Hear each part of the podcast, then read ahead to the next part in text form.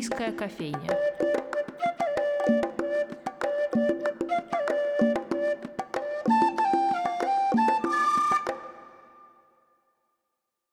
Здравствуйте, дорогие друзья! С вами Анастасия Филиппова и программа «Шумерийская кофейня» на радио «Фонтанный дом». Сегодня у нас в гостях Анна Михайлова, эксперт в области цифровых коммуникаций для музеев, директор проекта «Идеи для музеев» и человек, который многое сделал для становления пиар-службы, например, музея Анны Ахматовой. Анна, здравствуйте. Анастасия, здравствуйте. Также приветствую всех слушателей. Спасибо за приглашение к разговору. Всегда рада. Маленькое объяснение как раз для наших слушателей, почему я эти вопросы задаю, потому что я веду не только программу на радио, но и соцсети музея Анны Ахматовой. Поэтому сразу же хочется узнать, насколько вообще такая неизбежная необходимость для музея введения соцсетей. Можно ли без этого обойтись в наше время и все равно быть известным музеем, например, там, бросая все силы только на работу со СМИ?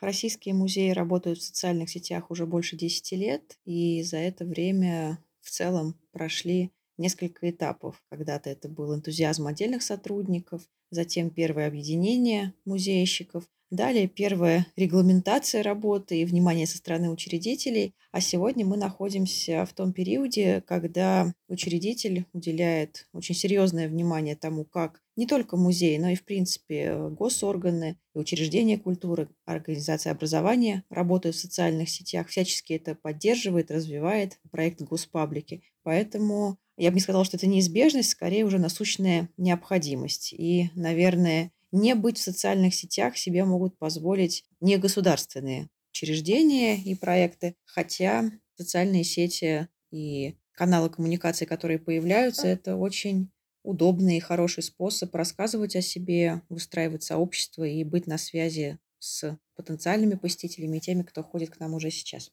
Мгм. Тогда, если музей все-таки берет на себя время соцсетей, видимо, неизбежно, нужно ли нам перманентно быть активными или важно все-таки давать подписчикам от себя отдохнуть? Ответ на этот вопрос кроется в стратегии присутствия музея в информационном пространстве.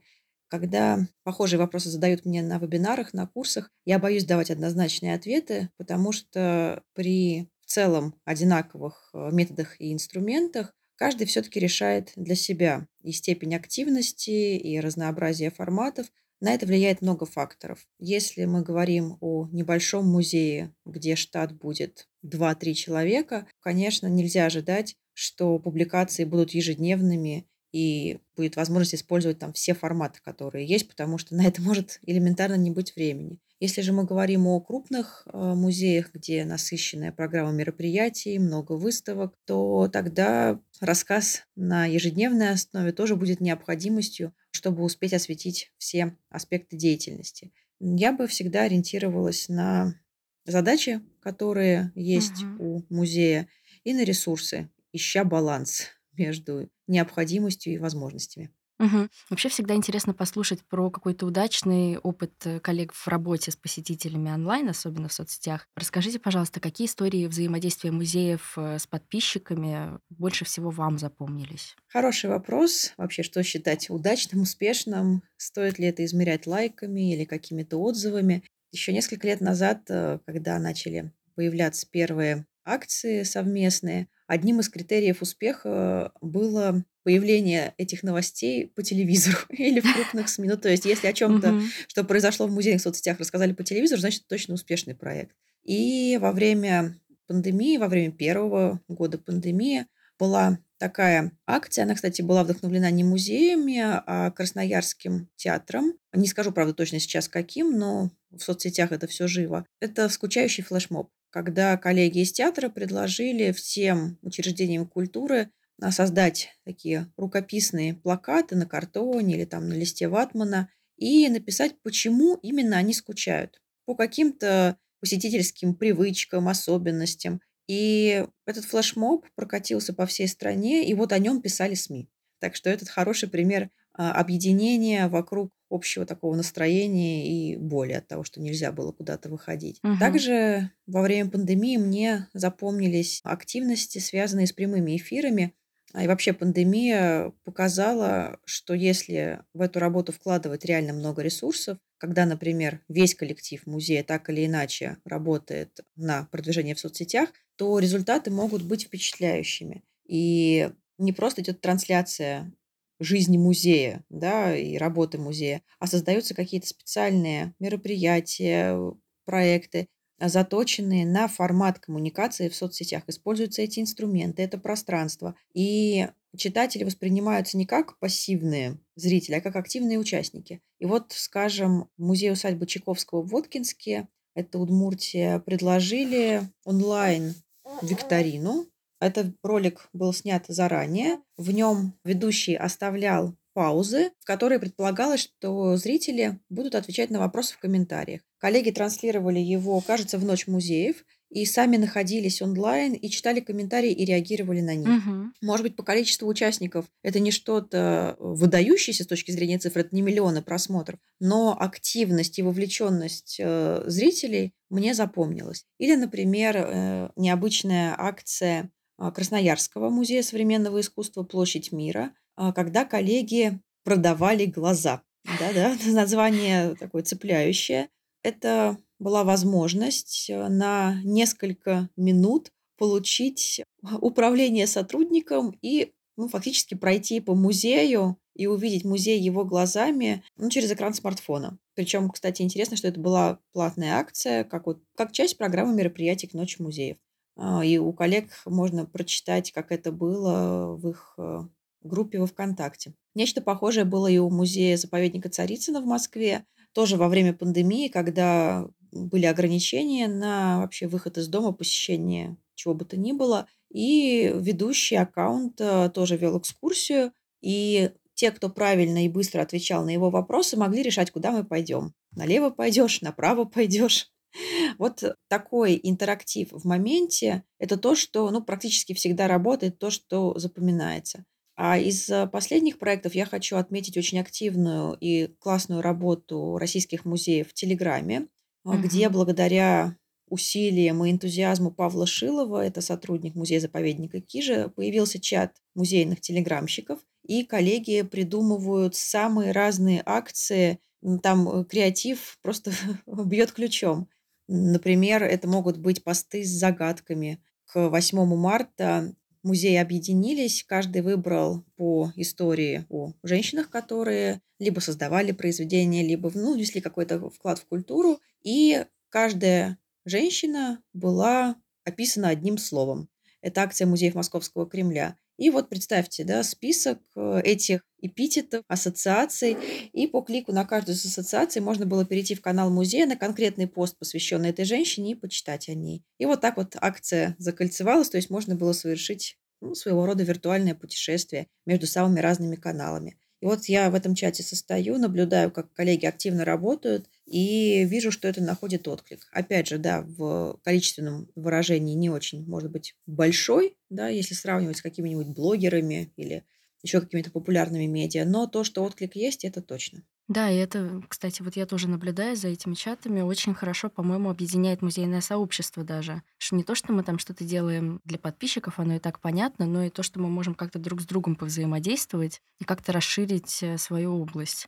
И это, по-моему, тоже очень здорово. Да, согласна, тем более, что развитие сообществ– это один из трендов маркетинга на этот год, и вряд ли он поменяется Мгм. в ближайшем будущем. Вообще хочется соблюсти баланс как-то между анонсами тех событий, которые мы для гостей приготовили, и каким-то просветительским контентом, порой развлекательно-просветительским. Но, с одной стороны, есть это желание, с другой вполне справедливые укоры коллег, что анонсов мало, что они падают в ленте, никто их не видит. Что вы могли бы посоветовать в таком случае, чтобы все таки не заваливать подписчиков анонсами, но и, с другой стороны, публиковать что-то интересное? Хороший сложный вопрос, который мы годами обсуждаем на конференциях и семинарах тематических. Я думаю, что первый шаг– это разработка стратегии присутствия музея в социальных сетях и донесение до коллег, которые проводят мероприятия, особенности работы площадок на данный конкретный момент. Сама по себе публикация анонсов вряд ли сегодня эффективна.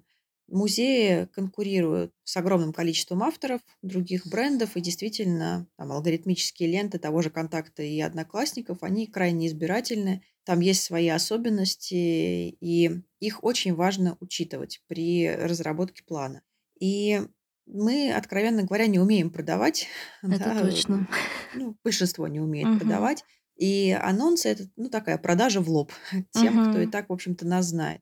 Поэтому здесь, э, скорее важно продумывать пользовательский путь или пользовательский сценарий. И за счет просветительских постов и вообще более, так скажем, разнообразного контента, а, увеличивать охват, чтобы потенциальные посетители могли заинтересоваться, начать, может быть, выстраивать какую-то эмоциональную связь с музеем. И в какой-то момент, когда у них будет желание провести время качественно, как-то интеллектуально, они могли вспомнить, что что-то такое в музеях видели. Плюс, э, тот же "Контакт" дает сегодня большие возможности, для анонсов не только через посты. Есть приложения внутри самой социальной сети, например, рассылка или афиша. А, есть возможности для органического продвижения с помощью клипов. Соцсети, в общем-то, всегда менялись, поэтому, застывать в каком-то одном подходе не стоит. Э, важно следить за тенденциями и стараться их в свою работу внедрять.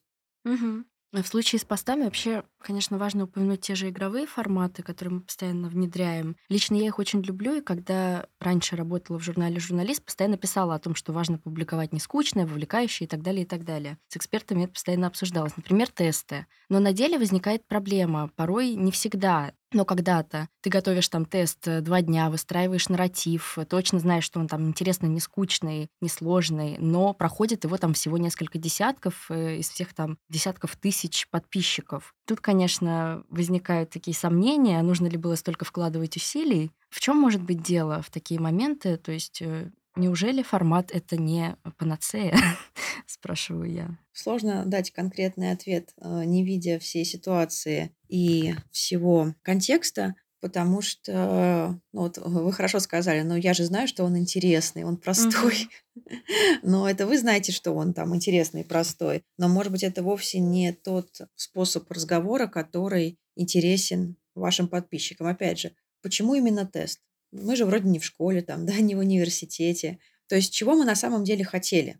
Вот, наверное, вопрос, а, "Зачем?"- это вообще, а, вопрос Конечно. фундаментальный, а, который стоит задавать себе и в целом, да, зачем мы в соцсетях работаем, и для каждого конкретного поста. Вот зачем тест? Может быть, э, есть другой вариант разговорить людей?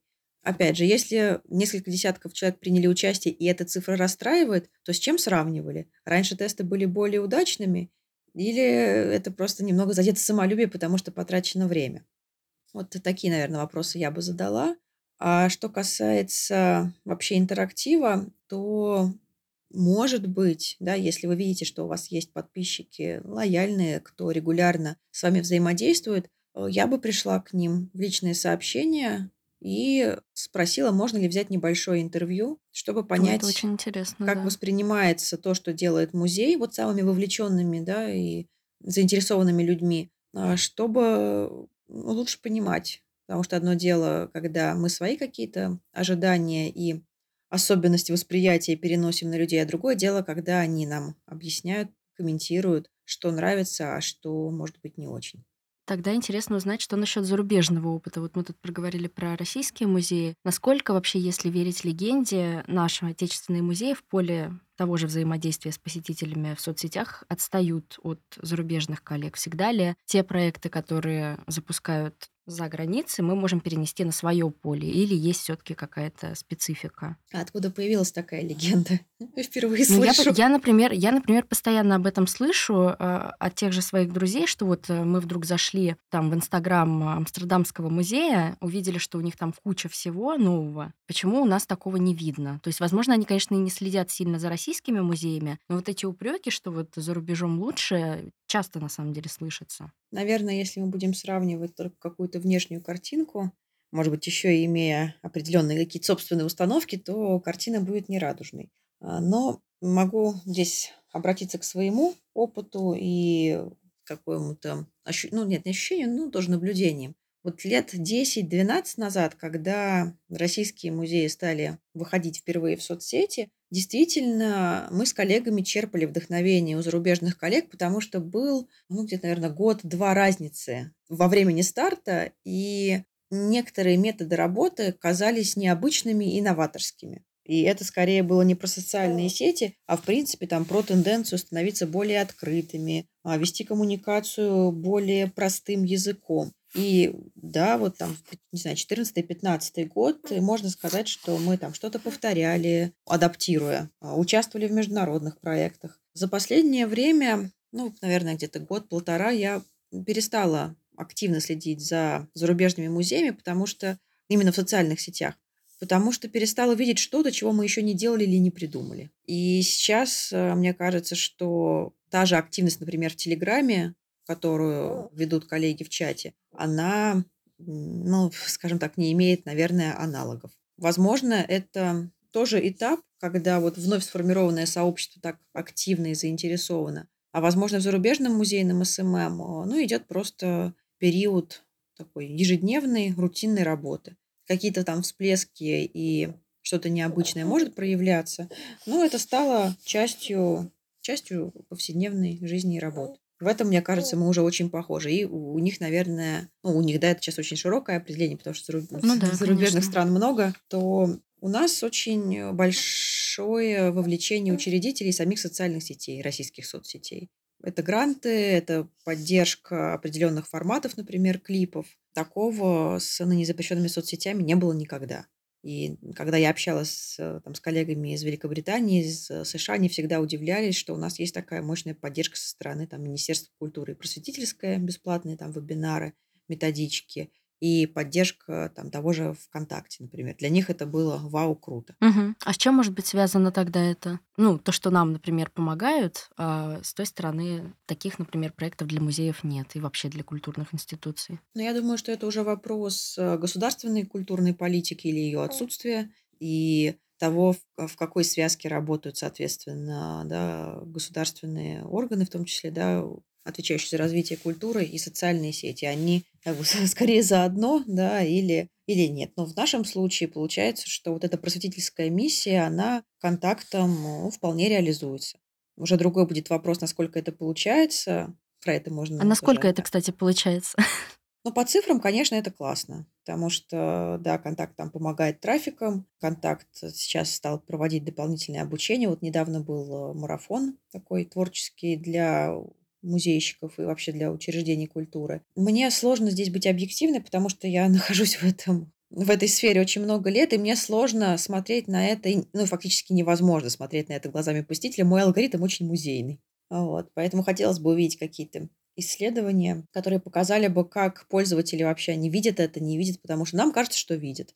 Но, наверное, здесь еще есть над чем работать. Ну да, кстати, а не мешает вот этот музейный взгляд во время работы с другими музеями. Ну, то, то, что, например, иногда очень сложно посмотреть на все это глазами посетителя, а не изнутри. Смотря на что, опять же, смотреть, э, я стараюсь э, включать больше а, такого посетителя. Ну, теперь у меня и, в принципе, новая роль тоже есть. Это семейный посетитель с детьми. И я смотрю на удобство и доступность музеев, и в том числе информационных ресурсов с точки зрения молодой мамы, которая активно планирует досуг для всех своих родственников, а у нас э, семья большая, интересы разные, возраст разный, в общем, много чего надо учитывать. И вот это очень помогает и сбрасывает какие-то, может быть, музейные шоры, которые у меня есть, и я начинаю смотреть на вещи более, ну так, реалистично. Угу.